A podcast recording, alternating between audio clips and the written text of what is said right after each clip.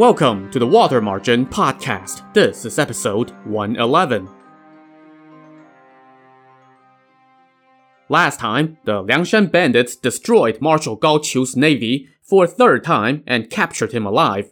But instead of doing the sensible thing of cutting out his heart and serving it sashimi style to everyone, Song Jiang wined him, dined him, and let him go on the promise from Gao Qiu that once he got back to the capital, of course he would tell the emperor what a bunch of awesome guys the bandits were and ask for another amnesty. Cross my heart, hope to die, double pinky swear. In fact, Song Jiang even sent two low-level chieftains with Gao Qiu so that they could make their case to the emperor in person. But once Gao Qiu went on his way, Song Jiang started getting the feeling that maybe, just maybe, that guy was not on the level. So he was thinking about sending Yan Qing the prodigy and Dai Zong the magic traveler to the capital to find a way to get some face time with the emperor. They were going to look up the emperor's mistress, the courtesan Li Shishi, to ask her for a favor, since they had done her a solid by setting her house on fire once upon a time. They were also going to look up Marshal Su, since they had once done him a favor by kidnapping him and commandeering his official regalia for criminal purposes once upon a time. Song Jiang now asked the scholar Wen Huanzhang to come join them for a chat. This scholar Wen had joined Gao Qiu's campaign as a strategist and was captured alongside Gao Qiu by the bandits. When Gao Qiu left Liangshan, he left Scholar Wen here as a guarantee for a promise that he had no intention of keeping. Song Jiang now asked Scholar Wen if he knew Marshal Su. Oh, he was my school buddy, Scholar Wen said, and now he is one of His Majesty's most trusted advisors. He is very compassionate and generous and treats people with kindness. To be honest, Song Jiang said, we suspect that once Marshal Gao returns to the capital, he is not going to raise the matter of amnesty with His Majesty. When Marshal Su previously went to offer incense at Huazhou Prefecture, we had made his acquaintance. I would like to send someone to connect with him and beg him to help us by saying a good word on our behalf to the Emperor. Scholar Wen immediately offered to write a letter to Marshal Su to help the cause, which made Song Jiang very happy. While he fetched paper and brush for Scholar Wen, he also burned some incense, took out the divine scrolls that he had obtained from the goddess, and offered a prayer. In return, he received a good omen. He then threw a banquet to see Daizong and Yanqing off. The two chieftains packed two large baskets of valuables, stashed Scholar Wen's letter, along with forged government documents, and disguised themselves as bailiffs. Then they disembarked for the capital. Daizong carried an umbrella and a bundle, while Yanqing carried the two baskets on a wooden staff. He tucked his black gown up in front and had a pouch hanging from his waist. He wore leg wrappings up to his knees, and his feet were shod in hemp sandals. After a few days on the road, they arrived at the capital, but instead of following the main road into the city, they swung around to the Gate of Longevity. As they approached the gate, they were stopped by the guards. Yanqing put down his load and said, in a local accent, Why did you stop us? We've got orders from above, a guard replied. The Liangshan bandits might try to sneak into the city, so we have to be careful and question everyone going in or out. Yanqing laughed and said, well, aren't you the diligent public servant, questioning one of your own? The two of us have been working in this city since we were kids. We've gone through this gate who knows how many times. You give us a hard time, but you'll let the actual bandits walk right past you. As he spoke, Yanqing pulled out his forged credentials, threw it in the face of the guard, and scoffed, See? Isn't this official paperwork from the prefectural office? Hearing and seeing this, the captain of the guards shouted to his men, Hey, since he's got official prefectural papers, why are you hassling him? Just let him through. At that, the guards stepped aside. Yanqing took back his paperwork, stashed it in his shirt, picked up his load, and walked right through. Daizong scoffed and also walked past the diligent guards. They entered the city and found lodging at an inn. The next day, Yanqing dressed up like a young idler and stashed some gold and jewelry on him. He then told Daizong, Brother, I'm going to see Li Shishi today. If anything should go wrong, hurry back to Liangshan without me. Then Yanqing set off. He went to Li Shishi's house and found that it had been restored to its former glory after Li Kui the Black Whirlwind had set it on fire while hulking out. In fact, it looks even better than before. Yanqing lifted the bamboo curtain and went inside, and immediately caught a whiff of exotic incense. He went to the guest parlor and found it decorated again with beautiful paintings, rare antiques, and exotic plants. Yanqing cleared his throat lightly, and the maid came out, saw him, and immediately went back inside to notify the madam of the establishment. The madam came out and was startled to see Yanqing. Oh no, not you again! What are you doing here? she asked. Please ask the lady to come out. I would like to speak with her, Yanqing requested.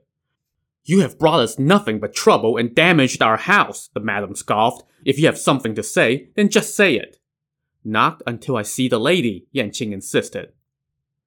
So all this time, the courtesan Li Shishi had been listening on the other side of the wall, and now she stepped into the room, looking as captivating as ever. Yan Yanqing took out the handkerchief that the gold and jewelry were wrapped in, put it on the table, bowed four times to the madam, and then twice to Li Shishi. Oh, I am too young to receive such courtesy, Li Shishi said. But Yanqing finished bowing and then rose and said, We gave you a fright last time. We have been feeling uneasy since then.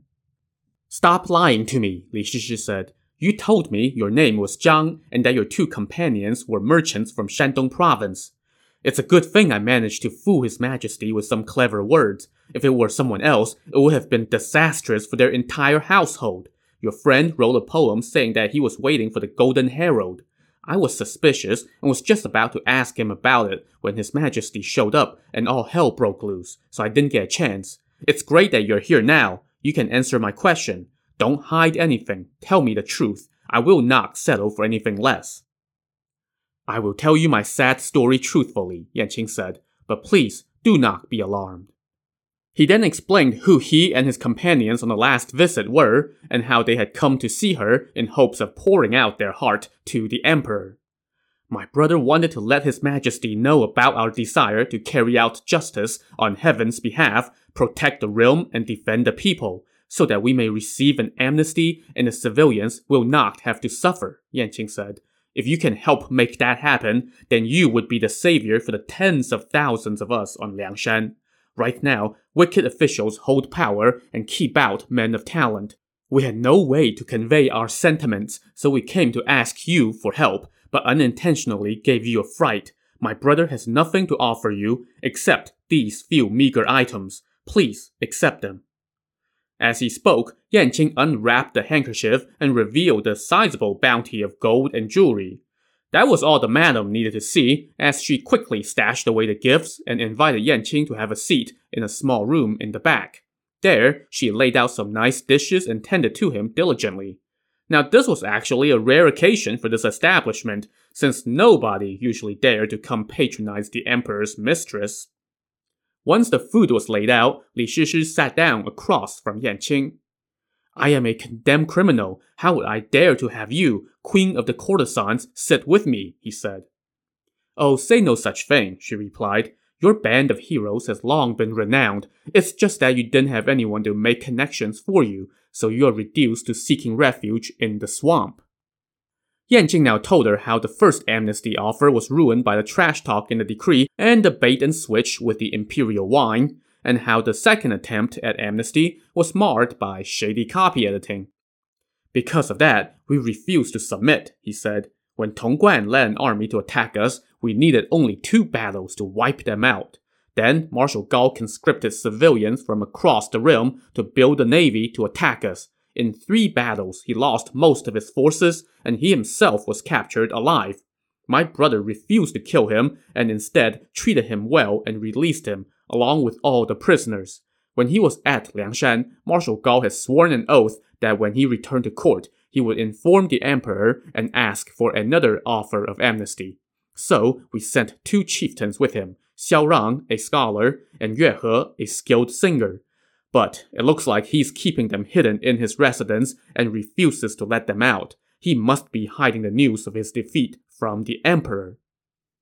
To this, Li Shishi replied, How would he dare to let his majesty know about such a debacle?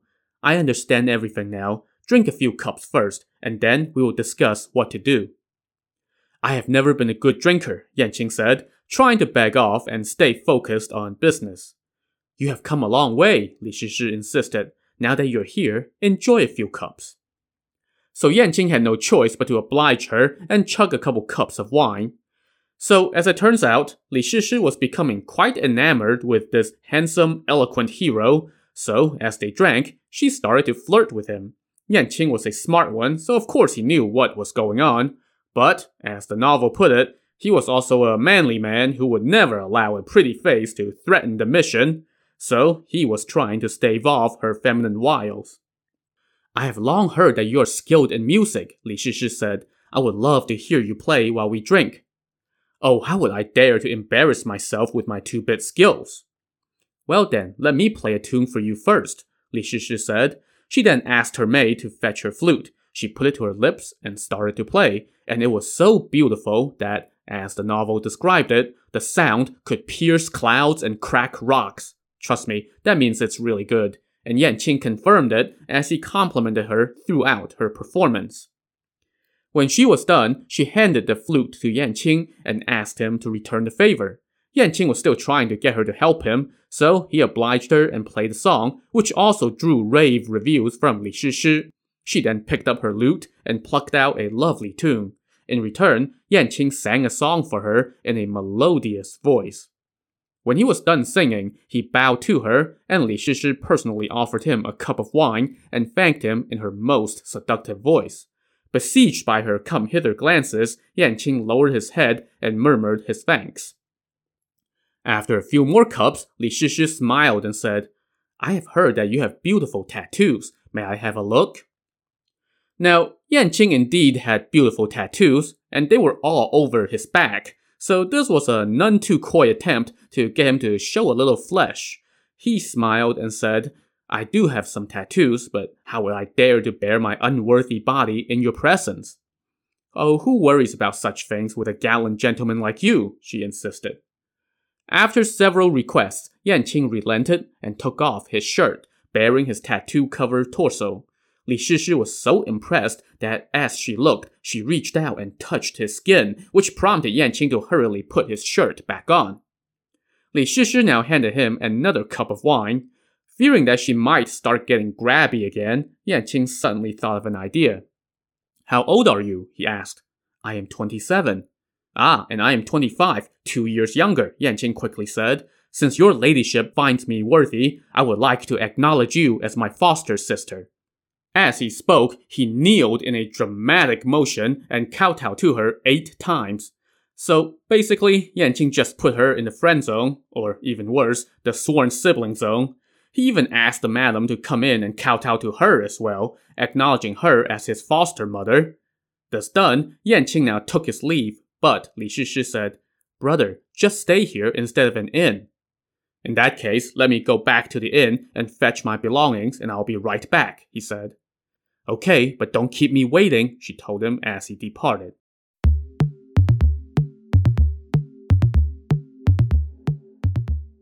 Yanqing returned to the inn and told Daizong the magic traveler what happened. That's good, Daizong said, but my only worry is if you can't control your impulses. A man who forgets his nature because of women and wine is no different from an animal, Yanqing declared. If I harbor any such thoughts, may I die riddled by swords. Daizong chuckled and told him, Relax, you and I are both men of valor, no need to swear an oath. But if I don't, you would no doubt be suspicious, Yanqing said. Alright, hurry on back and proceed as you see fit, Daizong told him. Come back as soon as you have accomplished your mission. Don't keep me waiting. I will wait for you before delivering the letter to Marshal Su. So Yanqing packed another bundle of gold and miscellaneous valuables and returned to Li Shishi's house. He gave half of the swag to the madam and the other half to everyone else in the house so that he was on everybody's good side. They then arranged a guest room for him, and everyone called him uncle as if he were a member of the establishment. When evening came, so did word that the emperor was going to pay Li Shishi a visit that night. When Yanqing heard this, he went to see her and said, Sister, please do me a favor. Introduce me to His Majesty tonight and ask him to write a decree pardoning my crimes. I will be forever grateful. I will definitely get you an audience with His Majesty tonight, she told him. You should show off some of your skills and impress him, and then you will get a pardon for sure.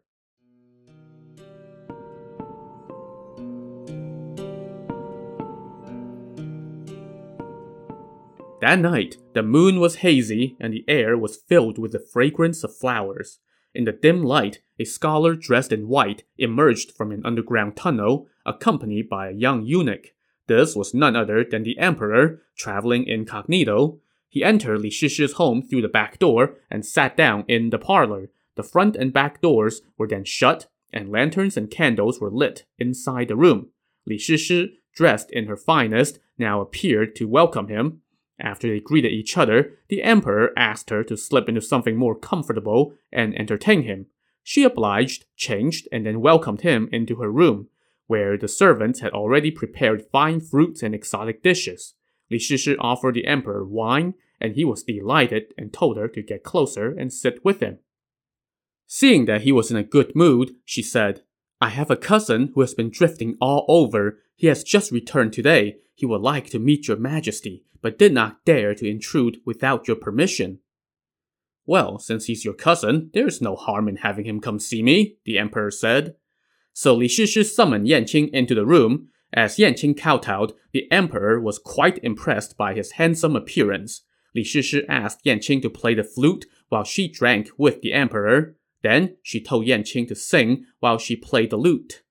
Yanqing bowed and said, I just know some naughty tunes. How will I dare to perform them for His Majesty? But the Emperor was like, We're in the courtesan quarters. I'm here for the smut, so hit me. So Yanqing took up a pair of ivory clapper sticks, bowed again, and said to Li Shishi, If I go off key, please correct me. He then started beating the clappers and started singing a song called The Proud Fisherman's Wife. It went something like this. No news from him since he left our village. Constant longing tears at my heart. The swallows are gone, the flowers fade. In just one spring, my waistline grows thin. Faithless lover, when will he return? It would have been better if we never had met. In dreams we're together, but then I awake. Outside my window, orioles sing in the dawn. When Yanqing finished, the emperor was like, Whoa, that was so trashy. Sing another one. Yanqing kowtowed and said, I only know one other song. Okay, let's hear it, the emperor said. And so Yanqing bowed and sang again. This time he sang these words. Hear my plea, hear my plea. Who knows how I have wandered? Who knows? In heaven and on earth, the innocent oft are wronged. In the fiery pit, tis said, are hearts that are loyal and true, loyal and true. Surely the day will come when great benevolence will be by men repaid. When he finished, the emperor was like, Hmm, I can't help but think there's a hidden message in there somewhere. Yanqing suddenly started crying and threw himself on the ground in front of the emperor. Tell me what's on your mind and I will help you sort it out, the befuddled emperor said. Your servant has committed offenses so severe that I do not dare to tell you, Yanqing replied. I will pardon you. Just tell me, the emperor told him. Yanqing now said, I have been a drifter since my youth. I bounced around Shandong province with some merchants. When we were passing through Liangshan Marsh, the bandits there kidnapped us. I stayed there for three years and just now managed to escape back to the capital. Even though I have reunited with my cousin, I do not dare to show my face in public. If someone recognizes me and alerts the authorities, then how could I explain? Li Shishi now chimed in and said, He has been miserable. Please help him, your majesty. The emperor laughed and was like, That's it? What's the big deal? You're the cousin of the leading courtesan. Who would dare to arrest you? he said. Yanqing flashed Li Shishi a glance. She caught his meaning and started working her feminine wiles on the emperor, throwing herself into his arms and telling him in a pouty tone, I want your majesty to write a decree to pardon my cousin. Only then can he feel safe. But I don't have my royal seal here. How can I write it? Your Majesty's hand is worth more than any imperial seal. Save my cousin, and you will be doing me a great favor. Succumbing to his lover's entreaties, the emperor asked for a piece of yellow paper and a brush. As he prepared to write, he looked up at Yan Yanqing and said, I forgot your name. Your servant is called Yan Yanqing. And so the emperor wrote the following on the paper. The emperor does hereby pardon Yan Yanqing of all crimes. Let no official arrest or question him. He then signed his name at the bottom. Yanqing kowtowed and received the pardon, while Li Shishi raised a cup to the emperor to thank him for his benevolence. Well, that was kind of easy. Give the emperor's lover some money, play her a few tunes, flash a little skin, and voila, your own personal out jail free card. The emperor asked Yanqing what he knew of the bandits from his stay on Liangshan, and this was the opportunity that Yanqing had been waiting for, and he replied. Song Jiang and his gang erected a giant banner that says delivering justice on heaven's behalf, and they have named their main meeting place the Hall of Loyalty and Honor. They do not attack or occupy local towns and cities, nor do they disturb innocent civilians. They only kill corrupt and greedy officials and wicked men. They are just pining for an amnesty so that they can serve the state. So obviously, Yanqing was skimming over some of our hero's past actions, like all the times when they attacked and occupied local towns and cities and disturbed innocent civilians. But in an age without recording devices, who's gonna contradict him? The emperor now asked, I had sent two offers of amnesty to them, so why did they refuse and continue to resist? The first time, Yan Qing explained, the decree did not offer a single kind word to reassure them, and the imperial wine was switched with country brew, so that foiled the effort. The second time, the imperial decree was intentionally misread to say that Song Jiang was to be purged, and so that fell through as well. When Tong Guan went there with an army, they were wiped out in two battles. When Marshal Gao commanded another army and conscripted civilians to build his navy, they didn't even make the bandits lose a single arrow. In three battles, he was routed and his army suffered heavy casualties. He himself was captured alive and was released only after he agreed to procure another offer of amnesty. He brought two of the Liangshan chieftains with him and left Scholar Wen at Liangshan as a hostage. The emperor sighed when he heard this. I would have never known, he lamented, that Tong Guan came back and said the soldiers were falling ill on account of the heat, and so he temporarily called off the campaign. And when Marshal Gao Qiu came back, he said that he had fallen ill and could not advance, so he returned to the capital. Li Shishi chimed in, Your Majesty is most wise, but your channels of information have been cut off by wicked officials. Well, that may be, but the emperor decided that that was an issue for another day. It was now getting late, so Yanqing thanked the emperor again for the personal pardon and went to rest, while the emperor and his mistress retired to her bed as well. Around 5 a.m., the young eunuch came and escorted the emperor back to the palace. When morning came, Yanqing got up and said that he had to go take care of some things, he left Li Shishi's home and went back to the inn to tell Daizong what transpired the night before. That's great news, Daizong said. We should go deliver the letter to Marshal Su right now. So the two of them grabbed some quick breakfast, took a basket of gold and valuables, and set out for the marshal's residence. They asked around on the street outside the residence and learned that Marshal Su had not yet returned from the palace. But the court should have adjourned by now, Yanqing asked, so why isn't he back yet? Marshal Su is His Majesty's confidant, the neighbor told him. He's always by the Emperor's side, so it's hard to say when he will be back. But just then, someone said, Hey, here he comes! Yanqing told Daizong to wait outside while he went to see the marshal. As he approached, he saw a group of well-dressed attendants escorting a sedan chair. Yanqing kneeled on the street and said, I have a letter for the marshal. Marshal Su told Yanqing to follow him inside his residence. Once inside, the marshal sat down in his library, summoned Yanqing, and asked who he was. I am from Shandong province, Yanqing said. I have a letter from strategist Wen. Which strategist Wen? Marshal Su asked. Yanqing offered up the letter. Marshal Su took one look at the envelope and went, Oh, that guy! He then opened the letter, which said, With hands washed clean and kowtowing a hundred times, I write this missive to the respected Marshal. It has been 30 years since I played in your home as a child. Recently, Marshal Gao summoned me to advise him on his campaign. Alas, he refused to listen to my loyal advice and suffered three defeats. It is too embarrassing to speak of. I was captured along with Marshal Gao. Fortunately, the hero Song Jiang is compassionate and forgiving and could not bear to do us harm. Now, Marshal Gao has brought Liangshan's chieftains Xiao Rang and Yue He to the capital to ask for amnesty for Liangshan, while leaving me there as guarantee. I hope you will do your utmost to advocate to the emperor to issue another offer of amnesty soon, so that Song Jiang and the other heroes can receive his benevolence and render service to the state. It would be the country's great fortune. P.S. Rescue me and give me life again. I anxiously await your reply and trust that you will understand. In deepest gratitude, Wen Huanzhang. When he was done reading, Marshal Su was shocked and asked Yanqing who he was. Yanqing told him his name, presented a basket of bribes, I mean gifts, and said, My brother Song Jiang has a trifle of a gift for you to express his sincerity. He is praying every day for you to rescue him. They are just waiting for you to bring them an offer of amnesty. If you can mention this to the emperor, the hundred thousand people on Liangshan would be grateful for your kindness. I have a deadline, so I must leave now.